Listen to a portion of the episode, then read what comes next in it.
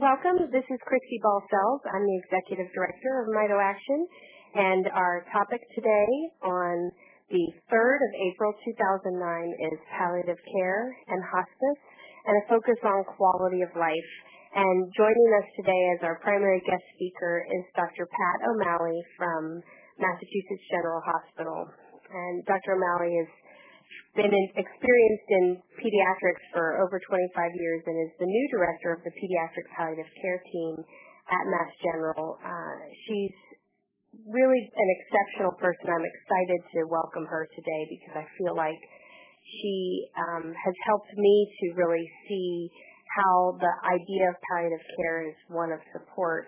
And dealing with mitochondrial disease and the uncertainty of the diagnosis and the unpredictability of what can happen day to day, year to year is really scary. And I hope that what we talk about today helps to bridge the gap between maybe some fears and some misunderstandings about hospice and palliative care to thinking more about that this may be a tool that can really help us as we manage to live our life on a daily basis and care for those that we love who have mitochondrial disease. So, Pat, anything else you'd like to add to that introduction? Well, no, thanks. Just uh, thanks to you, Cristy, for the chance to talk about palliative care with this group, and and especially for the list of very thoughtful questions that you and your families had assembled. And, and I do have a confession, which is that although I did my fellowship training with adult patients, my heart and experience really have been and continue to be pediatric. So if I lapse into pediatric talk, please forgive me. I will try to frame my responses to be helpful to both child and adult folks with mito. That's great. And I also would like to just mention that today's meeting is held in loving memory of Christopher Clark, who we lost to mitochondrial disease within the last few months and whose family remained very dedicated to helping him have the best focus on quality of life possible every day. So, Pat, why don't we go ahead and get started? And I think the first overall question is some definitions. If you could talk a little bit about what is hospice versus what is palliative care and, and what that means. Sure. And this question uh, uncorks a pretty long answer, so bear with me. Uh, I, I think many people have heard of hospice, uh, and I think many people have not heard the term palliative care before, and if they have, they oftentimes have an image of something that's hmm, like the angel of death, wearing a long black robe, carrying a sickle and an hourglass. Uh, and in fact, my way of thinking, palliative care is really about living, not about dying. And hospice in the United States is best thought of as an insurance benefit. So I think it's helpful to look at some official definitions. There's an official definition of palliative care from CHIPS, the Children's International Project on Palliative Hospice Services, that applies just as well to adults as it does to kids. And that definition is palliative care is the science and art of lessening physical, psychosocial, emotional, and existential suffering. I personally still find that a little gloomy, and I'm working on a marketing makeover for palliative care, which acknowledges the suffering but focuses on augmenting comfort and joy and autonomy and safety and function and meaning. I, I will confess it's sometimes a hard sell, it's a hard sell to clinicians as well as to patients and to families. But we all, at some level, subscribe to the goals of living long and living well. Palliative care is usually introduced when hopes for one or both of those goals are challenged, but we can still hope to live as long and as well as possible. So palliative care is appropriate for any child or adult facing a lifespan limiting condition. And at its best, I think it should be putting all of our medical knowledge and all of our technology to the service of enhancing our patients' comfort and joy and autonomy. So I think it's not about dying, but rather about living. And I personally think it could begin in utero. Um, but I would like to delve into that definition a little bit more because there are at least three implications that occur to me with this definition. First, that palliative care is inherently a multidisciplinary endeavor with a team concept. And that starts with the family as the unit of care, and the patient and the family as pilots of the plane, and they may invite as their navigators doctors, nurses, child life, chaplaincy, social work, psychology, pharmacy, dietary. In fact, any specialty that might have an impact on the patient's quality of life should be part of a palliative care team. Second implication is that palliative care is really guided by goals, goals of the child or the adult patient and the family. And those goals might include cure of the disease. They also might include avoiding a premature death, extending life, maintaining or improving function, relieving suffering, enhancing the quality of life, maintaining patient autonomy, getting to go to the prom, getting to toilet yourself, achieving a good death, survivor care and support for families and loved ones who've had a loss, and I think particularly um, appealing in mito diseases is partnering with patient and family to make the best decisions between difficult choices when um, so much is unclear and uncertain. So a palliative care approach, I think, can benefit patients and families whether the overall goals of care are to cure or to prolong life or to maximize quality of life or to ease the pain of bereavement. And they can definitely be concurrent with or an alternative to curative care. Whenever somebody's faced a serious illness or a change in health status, their goals may shift and things may get reprioritized. You may feel differently about what's important to you once you face a serious illness.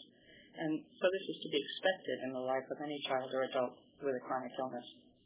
I think it's helpful to think through these goals explicitly whenever there's a change in health or function status, or in the change in the setting of care or in the treatment preferences. So if you're going from healthy to ill or ill to healthy, from home to hospital and back again, or wanting to consider that multivisceral organ transplant or deciding to forego it, these are all events that call for a re-examination of goals.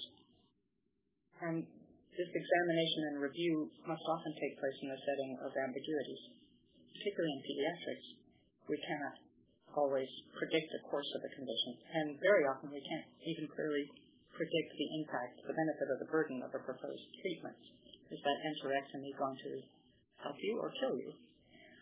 So these ambiguities can make it terrifically hard to get our bearings, and it makes the teamwork part and the partnering, partnering with families, I think, really essential. Palliative care won't always clarify those ambiguities, but the metaphor I like is that, that we can keep people company while we're walking in the dark. We can also share in the burden of decision making in these very ambiguous settings, knowing that we can only make the best decisions we can with the information we have at the time. And there is no crystal ball with this. There's a third implication, and that is that palliative care takes the ability to reframe creatively. And here's where I learned from uh, I think my Mito families especially all the time. For example, one of our families whose child is only intermittently able to take food by mouth wanted to make sure that he was still able to be part of the family mealtime. So when all he could take was ice chips by mouth, they would freeze up these different imaginary food shapes and let him pick whether he was having ice chip roast beef or ice chip chocolate cake. So that's reframing to find the fun and the joy. But I think this reframing is sometimes important for the entire team for instance, when a family decides to limit a potentially life-extending treatment like breathing on a respirator, they may feel, or their clinicians may feel, that we're just deciding to let the child die. But in reality, I think this may be deciding to let the child live with as much meaning and comfort as possible and as free as possible from what may be burdensome technology that extends but doesn't affirm their child's life. So that's reframing, I think, to find meaning and dignity. So that's a word on palliative care. What about hospice? Well, I have an image for hospice too, and that used to feature a nun in a white towel leaning over the bedside of a dying patient, and certainly much compassionate care is given to patients on hospice. But I've found that it's much more practical to think of hospice as a health insurance benefit.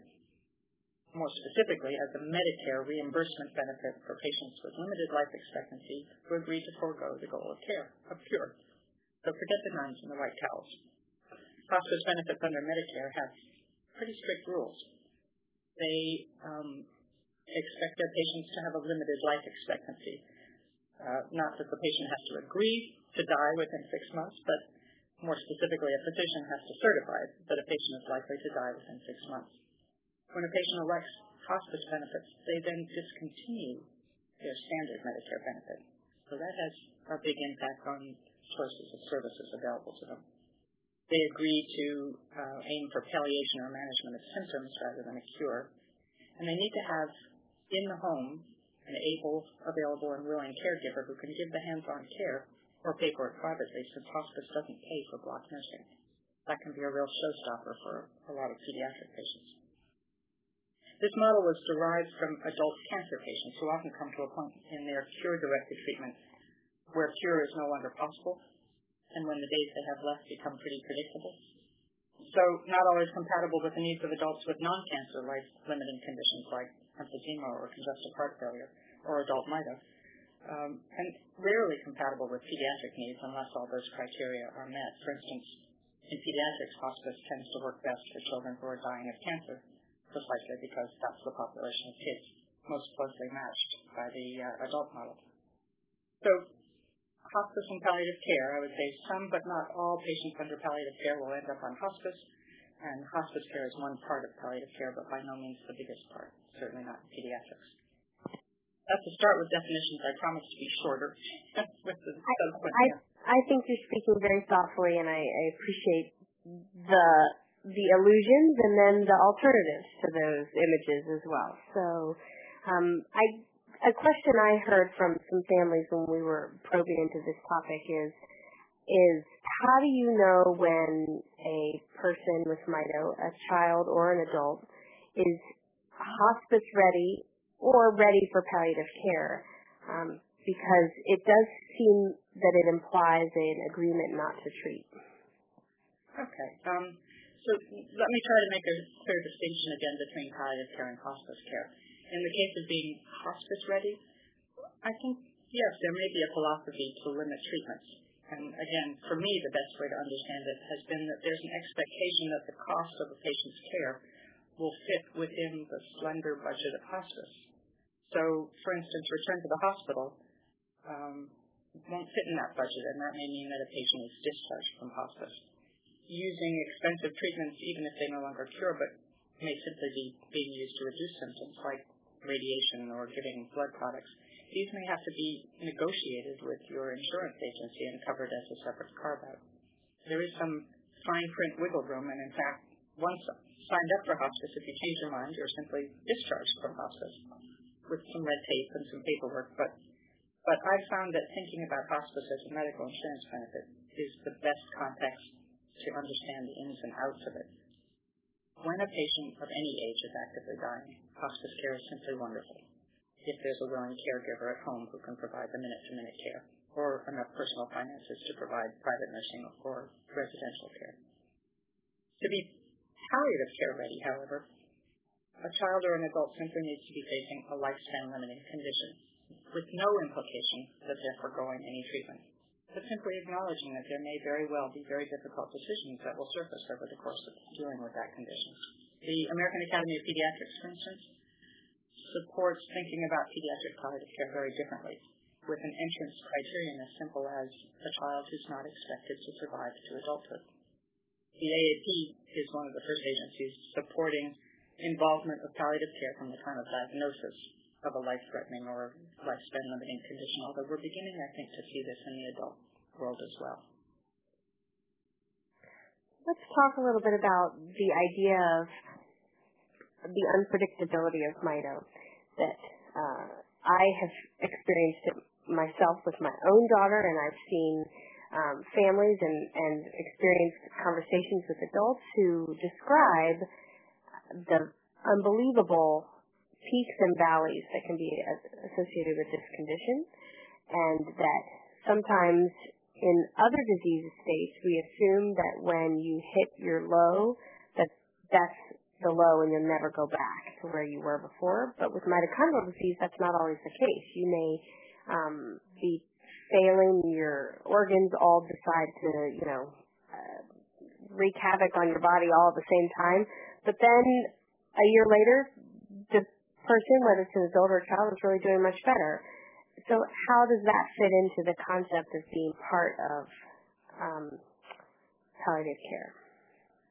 Well, I think the pattern you described, uh, Cristy, is is very common in pediatric palliative care, not just with kids with MITO, but with um, children facing other chronic lifespan limiting conditions. And um, so a child whose lifespan we know is likely to be shorter than the average bear, who faces true life-threatening crises in their health, but also has the potential to come back to what is for them their normal life or to come back with some additional burdens of treatment or limitations of function, but still able to give and get love, still able to give and get joy from being alive.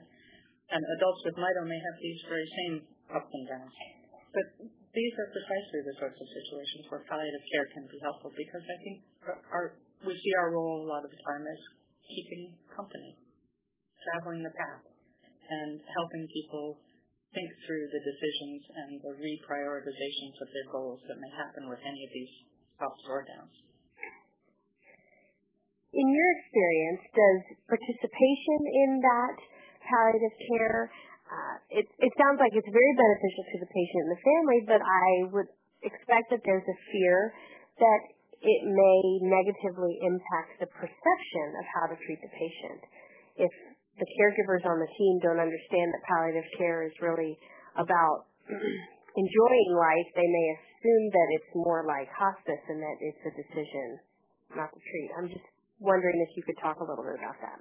Yes, I, I think this is a question that is framed with a good deal of insight. And I think the patients can get dinged for adding a palliative care specialist to their team. I actually often warn families that once there's a, a palliative care note in our electronic record, they may have staff coming up to them asking them if something has changed, if their child is now DNR. Um, there, there is a kind of guilt by association with palliative care. But to be fair, I think there can also be a certain benefit, even a cachet, to being under palliative care. We can we can use the palliative care the with school systems or rigid head nurses, and when we do that, hearts are sometimes softened, and so often sometimes our rules. But I think more importantly, increasingly, I, I feel that clinicians are understanding that palliative care operates as a kind of interpreter, um, interpreting families' hopes and fears and values and goals to the clinical team and interpreting choices and recommendations by clinicians to the family. And this is this is clearly a valuable service for both sides. And I think oftentimes clinicians are not comfortable naming the things that families most fear, the, the what ifs, that it might be helpful to talk about to help families prepare. What if she got so sick that she might die? What if the only way he can manage these secretions is to undergo a trach? Um, what if uh, we need to rethink his caloric intake to aim for comfort and not for growth? These, these are um, topics that are sometimes hard for the primary clinical team to address because they fear that the families may think they are giving up on the adult or the child to suggest withholding any treatment. So I think palliative care can help create the space where a conversation about these most difficult and painful, but really critically important things can be discussed without anybody feeling that they're giving up. Just making good plans hopefully they won't need to use anytime soon. That's very helpful. It sounds like the person could potentially be a part of palliative care then for a long period of time. Yes, I've, um, I've followed patients for years. I'm sure Ashley has had the same experience. And, you know, we can offer recommendations for symptom management, which can be useful at any time, but it's, it's actually wonderful to have the ongoing relationship because you do have more of a chance to develop the mutual trust and respect and understanding that, that uh, it's helpful to have before there are any end of life decisions that have to be made. And it sounds like a good point there is that you don't necessarily need to wait until you are recognizing maybe that the symptoms are aggregately getting worse and there are more frequent hospitalizations and that you're really recognizing a decline before being a part of palliative care? Is there some value in being part of palliative care when um, the MITO patient is really at their best baseline so that you can get to know the family in that way? Exactly. And we get to celebrate the successes. Um, we get to uh, enjoy the good times as well, and we get to be helpful, I think, in those times when there are reversals. See, I think it's challenging because of the uncertainty of MITO and because in many other diseases, uh, certainly the medical system has been taught to think about the treatment. And so then as patients and families, we often feel that we have just been displaced because we don't have a treatment plan and so we're just excused. and yet we're still living and living for many years. And in some cases, I think that there needs to be differentiation between the idea that the mitochondrial disease may not be, quote, treatable, but many of the symptoms, even the symptoms, say, with dysautonomia that are confusing and troublesome, can be tr- treatable. Or as organs stop cooperating, those symptoms can be treatable. Um, how do you find the balance on that? Well, I, I think it, involves first um, clinical clinicians recognizing that there are indeed some things that we can't fix, but there are a whole range of things that we can fix, and but palliative care really aims to manage the symptoms in a way to optimize the patient's, as I said, comfort, joy, function, their ability to play, their ability to work, um, their ability to make meaning in their life. And it, that's the case regardless of whether the underlying condition is treatable or not. So in that same vein, if a new therapy or idea for treatment for mitochondrial disease was announced tomorrow, if you were a part of palliative care, would that somehow make you ineligible in any way?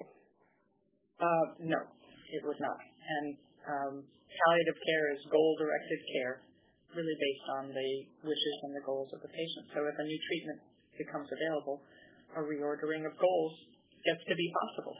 Uh, and it may be uh, exactly the time to to uh, celebrate with your palliative care team that you're able to uh, look for a cure? I think that the logistics are always important. So I think conceptually you've done a wonderful job of explaining the idea. But logistically, where does one get started and how does one become a part of the team or even bring up the idea? And, um, and, and it's challenging sometimes because in Boston we tend to have a pretty good base, but not all patients have a really great local um, home base that understands their mitochondrial disease. Could you just give your perspective on that? Well, I think maybe the place to start would be to uh, check with your local pediatric or adult tertiary care center to see if they have a palliative care service, and then just investigate, ask for an informational um, investigation into what they would say. I, I know that at, uh, at MGHFC, Mass General Hospital for Children, for children or children, we would welcome any child with mito into our fold and, and want to act as a consultant to the primary subspecialists who follow the child. Um, and I suspect that that's available in many more places than, than Boston. Uh, we have actually a wonderful um, resource in Massachusetts, which is really quite visionary um, and not available in other states, and that's the, the uh, Department of Public Health um, program on pediatric palliative care, which offers many of the same services that, uh, that hospice does, but um, has a palliative care philosophy in the sense that you don't need to forego curative care, you don't need to elect hospice benefits, um, you don't need to be uh, promising to die in a short period of time. Uh, and it's uh, something that goes through the, the State Department of Public Health as opposed to through one's private insurance. But out, outside of Massachusetts, um, I would say that touching base with your local tertiary care center uh, to see what is available in terms of a palliative care team, either an adult team or a pediatric team, and ask for an opportunity to talk with those folks. Is this a conversation that folks would have with their primary care doctor or a specialist? Do you, what do you think? Uh, I think uh, you could certainly try either the primary care physician or the specialist, um, and depending on their experience with palliative care, they may or may not be startled by that request. Um, if you wanted simply some information, you could go directly to the nearest palliative care service. Um, I'm uh, in, increasingly we have a uh, network across the country of pediatric subspecialists. Um, the American Academy of Pediatrics has recently created a uh, uh, section on pediatric palliative care, and uh, that's a place where I think that's a network where we could certainly help members of Mito Action find uh, the closest services to them. Um, and for adult services, uh, I think that uh, those are much more um, common in any busy general hospital. So uh, I think easier for the adult folks to find a palliative care service than for than for uh, pediatric patients. And we're almost ready to open up for questions, but I just wanted you to talk a little bit about the commitment of the patient and the family or the care provider team to be a part of um, this that may be different. Um, well, the model that I'm most familiar with is the way we operate here at MGHFC, and this may not be the case everywhere. I, I know it's the way the PAC team operates, uh, but we're a consultant service. So we don't supersede the primary team, but we join them. And the commitment of the primary provider team shouldn't be any different in terms of uh, of, of uh, the impact of adding palliative care to the to the roster. Any you you've already done a great job describing this. I hope that it feels to everyone who's listening in a way that that palliative care is something that is more hopeful instead of scary. Uh, I just ask for any closing comments on that, and then we'll open up for any additional questions. Uh, well, I hope I've described it in terms of hope today. Um, and I think the ways that I think about it are, this, that, that we act as interpreters. Um, we help manage troubling symptoms that may be interfering with uh, a child or an adult's ability to do what it is that they want to do with their life and that we can create that space for families to discuss hopes and fears without feeling that they're giving up. We're, we're the what if team, and I, I think um, that it's the kind of care that lets a person's spirit shine through, whether they're an adult or a kid. That's a great thought. I like I like that concept a lot. So any other thoughts? Um, are we ready, Pat, to open this up for some questions from people who are listening? Yes, I, I feel like I've done a lot of talking, so I'm happy to have other questions or have You did a great job, and so let me unmute everyone here. Bear with me one second. Okay, so we should all be able to um, speak up now. So um, additional thoughts from anyone or questions uh, as well as I invite Karen or anyone who has experienced this personally to share their experience. And Ashley, if you'd like to jump in and add anything to that discussion from your experience with the PAC team at Children's, please feel free to do so as well. So we just tend to jump in and and uh, act as if we were having a conversation together uh, right here virtually. So comments or thoughts or questions? I have a, a couple of questions. The first one is the definition of levels of care, um, like level one, level two, what, what does that mean? And the second thing is, um, in a living will, can patient themselves indicate that they wish palliative care or hospice care, or is there language with, with respect to either of those? It's a great question from Jean, who's in Canada. So, um, Pat, first question was about is there a, a definition for levels of care? Um, there may well be, but I don't know what it is. Um, I I have not heard that expression used before. Levels of level one or level two care. Um, Ashley, I don't know if you have. I haven't either. That's what they use in Canada, I guess. Uh, I'm, I'm sorry, I don't know, If, I don't have any experience with that. In terms of the living will, you should, yes, be able to say that your your wishes uh, include um, wanting to have uh, palliative care or hospice care. Okay, thank you. Other questions, thoughts?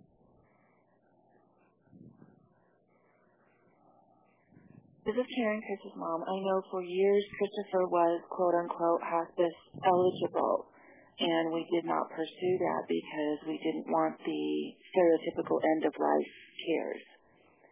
And we did have a team of home care providers, nurses, therapists, etc.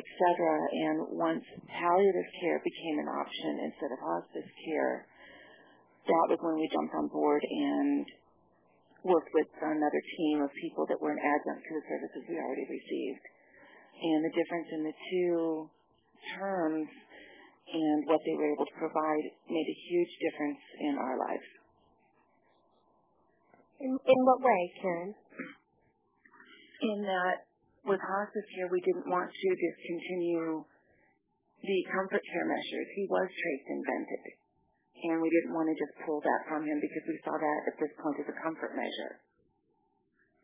And a lot of the medications he was on because of MITO are questionable in the medical community whether they're actually treating, prolonging, or just throwing band-aids at something we don't understand. And we didn't want to pull any of those because we thought he was obviously receiving some benefit from them. Mm-hmm. And, and that can be a very difficult negotiation with hospice. Um, but uh, that's because hospice derives from this adult model, but that is um, really occurring at a time when uh, there isn't any anticipation that any further treatment is going to be helpful except comfort care. Um, and comfort care is definitely defined by the beholders, not the providers. Um, but uh, exactly what you described, Karen, I think is the benefit of palliative care is that if if there are goals to optimize, that's where we put our we are not trying to hasten death, extend life beyond, but we're trying to make the most of every day that we have, um, and and to keep someone as comfortable and as functional as they possibly can be, regardless of what that takes. If you took away the mito- if you took away the mitochondrial disease, I think everyone is trying to make the most of every day that they have. And then when you have mitochondrial disease, you may have just more challenges in accomplishing that. And so palliative care can help you to do that and understand that. That's really a gift. Um, and I think with us too, it also made a big difference in the waxing and waning of the disease process itself because some days functioning was much higher than others. It wasn't just a steady decline and then goodbye. Mhm. So. And Karen, when you and I talked, we also talked about how there were periods where, uh, in Christopher's case, he improved for a while significantly, and and so I think that again is a real important defining point that um, that even I had misconceptions about that you need to be declining to be a part of this process. Um, I think that one of the most common challenges I hear from patients and families is that there's a lack of support and understanding in the medical community. And we've done a fair share of banging our head against the wall and trying to figure out how to improve that. And one venue to do that may be the palliative care model, which just helps with explaining how it is true that there are a lot of unrelated things going on. you know, it, it can be validating, I hope, for the patient. I know it helps with our pediatrician. Yep. I know it helps with our pediatrician who has been wonderful. And with Christopher having been hospice eligible for so long, even he would sit back and scratch his head and, you know, I just don't understand or not want to treat certain aspects because of the MITO, and this is a terminal process. And all of this helps him understand that we can still treat the person and the individual symptoms while not losing sight of the fact that he has a terminal illness. That's very well said. Other thoughts and questions and comments? Hi, um, this is Dawn Murphy, and um, I had a question about. Can you hear me? I can hear you, Dawn. Go ahead. Okay. Um, my daughter Kayla, she is four and a half, and she has, um, you know, she's been severely affected since birth, and um, she has a trach, and she has a ventilator when she's sleeping because of central apnea. Um, she's had a history of low heart rates and most recently on her apnea downloads, it's been showing that her heart has been stopping for a few seconds at a time. And so her, we talked about some options and we tried caffeine and that didn't work. And, you know, the only other option really was a pacemaker, which we decided was, you know, just too invasive right now for her. So, you know, at this point, her genetic doctor told me that her heart could stop at any time. And, um, you know, we do get nursing. Um, you know, she does get a lot of respiratory illnesses throughout the year. But so I'm just wondering, based on all that, there, I mean, we are working with her genetic doctor, and I guess in a palliative way. Is there anything else that we should be doing, or I, I don't even know if our hospital has a palliative team or if, if the genetic doctor really acts as that um, because he said, you know, to call him at any time if if she seems to be getting worse. So, so that's a um, a real worry to have to be living with every day. Uh, sometimes, because of the um, intensive monitoring that we do, we uncover things that, um, in fact, might be self-resolving and take care of themselves, but we know about them because the child is on the monitor and is being watched, and it, it can sometimes create huge worry and um, and decision making and things like that. So I, I think um, that might be a situation, um, and it sounds like ethicist is, is a very powerful one, um, where the two of you could talk about whether palliative care services would be helpful in in thinking through this. Hmm. Yeah, I just didn't make know a if recommendation for a, another medication or something like that, but but uh, another set of eyes um, helping you think through what it is that's most important to you um, and Hmm. Kayla at this point uh, might be helpful. Okay. Yeah, I just didn't know what else they would be able, I guess, at this point, since we do have nursing at home, and, you know, what else the palliative care team would really be able to do at this point. Because we've talked about other medications, and I guess there was only one, and it would require regular draws, and she has no it gains left really to be able to do that. So um so I don't know. I, I think that the idea of palliative care in a case like that is that you are being Kayla's advocate and and you must be exhausted. And so the hope is that a palliative care provider would help with that and would help to be the, her advocate with you. Okay. Thinking the same way that you do, backing you up on those decisions when you're too tired to, to talk about it anymore. Uh, So, um, so I would I would pursue it and see what you can find. Uh, Pat, is it pretty common for every children's hospital or university medical center to have a palliative care team, or is this a relatively new concept? I'd say it's, it's relatively new. Uh, Children's is, has one of the more venerable programs at this point. Um, I think the PACT team is now 10 years old or so. Um, but the um, the field itself, pediatric palliative care, really is undergoing tremendous growth and um, very positive growth, I think. And so increasingly, I think you'll find that children's hospitals will be um, will be developing programs like this if they don't yet have it. okay. Ashley, do you have anything to add, just in general, to the discussion um, while we're wrapping up here? Well, first I want to say thank you to Pat for and to you for including us in on this conversation. And Pat, you did such a fabulous job describing and explaining palliative care.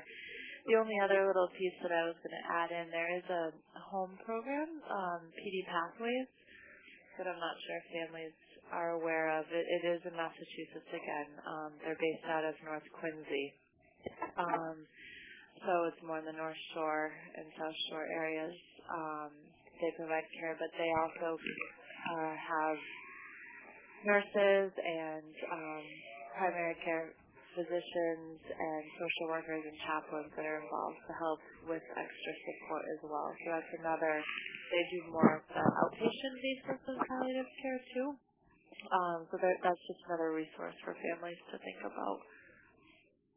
Do you, from your experience, Ashley, is that exclusive to Massachusetts, or the there might be something like that in other states as well? Do you know? Um, I'm not sure. Let me ask. Um, some of my team members are actually sitting here with me. Um, let me ask them. Hold on one second. PD Pathways is specific to Massachusetts, but I think other states um, oftentimes have uh, either independent or uh, affiliated programs that that uh, will provide the uh, that aspect of the home care, um, and many of the children's hospitals will have uh, that kind of community outpatient inpatient and when trying to find that in the area you live, um, it sounds like the strategy would be to go to the university hospitals or the major tertiary medical centers as a starting point. Would you agree, Pat? Yes, I, think that would make sense, and I, think also, Cristy, I'm happy to offer um, the uh, the resource um, through MITO um, the resource to the uh, AAP network that's developing. I'm happy to put out queries for particular regions to see if there are resources or see what the best resources in that area might be, if that would be helpful to anybody individually. Okay, that would be helpful. So we can talk about that and put a um, a link to either email me or you to follow up with that on the summary on the website. Uh, and just so you know, if you wanted to share this with other people, I will post the audio recording of today's call as well as a written summary about what um, we've talked about and Dr. O'Malley has talked about so that you can refer back to it and, and it may be the type of um, conversation that you share with people who are primary care providers who would benefit from having a little bit more of a broader view of how this can help. Um, we have time for one more question or comment if anyone has anything else to add or share. Cristy, this is Kathy Rivers. Can I just say something to Dawn? Sure. If Dawn's still here? Are you Dawn? Yes, I am. Okay. I think we're both in Maryland, and I've used hospice through Hopkins at Maryland, so I, they do not have a palliative care team, but we can, at, in another venue, share the information. Okay, great. Because it'll, it's, it was hard to dig it up back when I did it.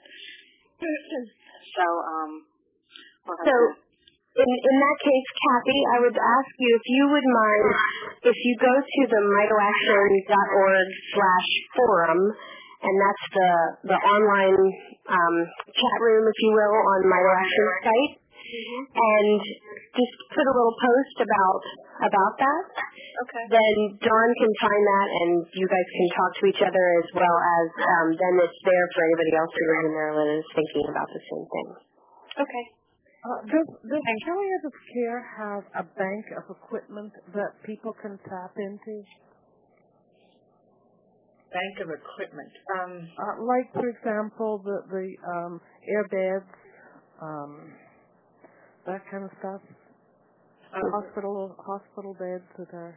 Yes, that you know, depending on where you find your palliative care provider, if they're hospital based, uh, um, they will be working with uh, your insurance and with the um, possibly with case managers, either on the in or outpatient service, to um, to locate the best way to get those materials for you.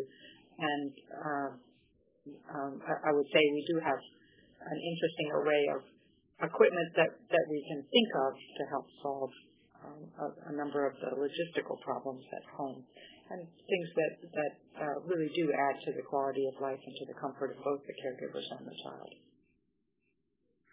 Great question, team. Thank you.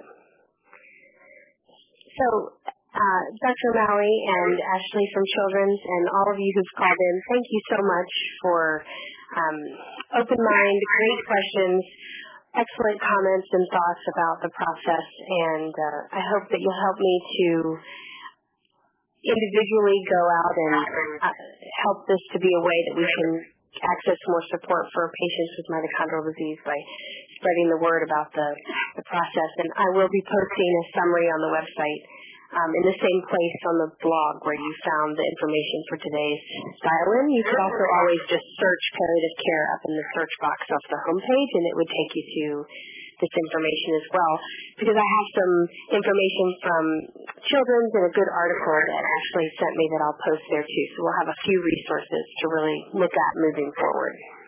Any other closing comments, Tab, that you'd like to say? I'll just thank you for the opportunity to talk with you all to be part of what I hope is a, a good way to honor and remember Christopher. Thank you for that, Pat.